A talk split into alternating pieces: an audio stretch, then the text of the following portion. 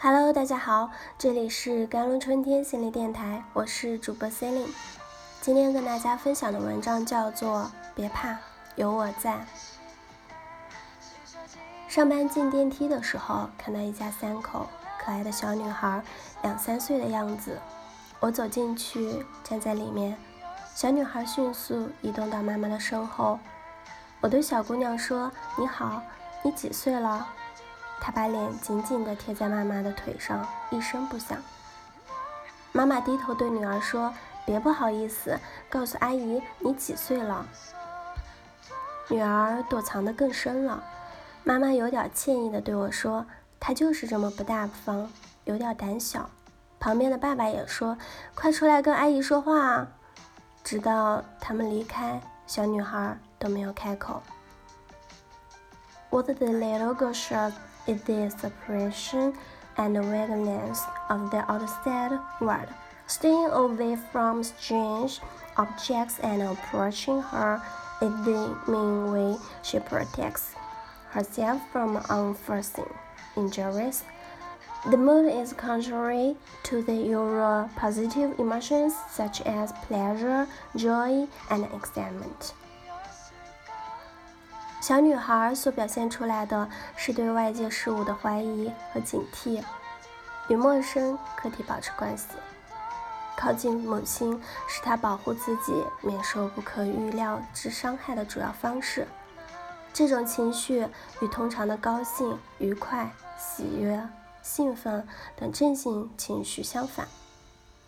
Positive emotions lead us towards objects that bring positive emotions to us and negative emotions, such as death, sadness, pain, anger, tension, has guided us from being as the object of this kind of mood, or to help prepare for possible damage of our body. 正性情绪会引导我们靠近给我们带来正性情绪的客体，而负性的情绪 比如伤心、痛苦、悲伤、愤怒、紧张等，则引导我们远离带给我们这种情绪的客体，或者帮助我们的身体准备应对可能的伤害。十年前，我的德国老师西蒙教授在教学现场演示心理治疗，一位家长焦虑地向他求助：“我们七岁的女儿怕黑，不肯自己待在房间里，怎么办？”老师的回答完全颠覆了我的理念。你的女儿很敏感，她很懂得保护自己。然后他翘起大拇指对女孩说：“你很棒。”本来缩在沙发上紧张不安的小女孩脸色立即明朗起来。治疗结束时，居然兴高采烈的。我猜想是因为终于有人帮助她的父母更好的理解她了。西蒙所演示的正是我们保护的情绪，而电梯中的父母以及我们通常所做的则完全相反。我们常常批评、压制、否定、责备，甚至呵斥那些表现出来的负性情绪的孩子。其实，母亲在孩子刚刚降生的最初一年里，都做得非常好。当孩子哭闹时，母亲不是制止孩子哭。而是检查孩子是否饿了、冷了、尿了、受伤了，所有疑点都排除后，如果孩子还是不停的哭，母亲就会送到医院。负性情绪提示我们，人正处在不良状态中，或者很不适应当时的环境。Instead of suppressing our emotion or suppressing our emotions. we need to get rid of unfavorable factors in the environment or actively adjust ourselves to better adapt to the environment.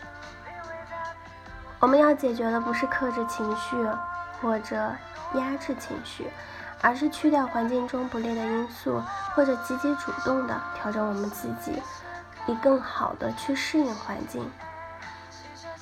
遗憾的是，当孩子长大后，我们却常常简单、粗暴地推着这些具有保护意义的负性情绪。要好好的保护我们的负性情绪，它会保护我们和我们的后代远离危险。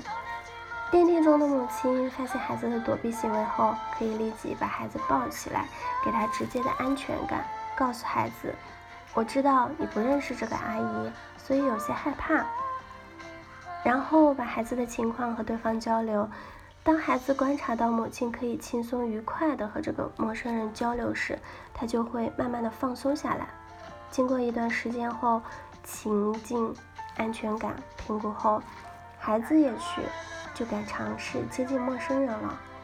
当然，如果孩子一直表现出强烈的负性情绪，且长时间的难以平复，请不要责备他。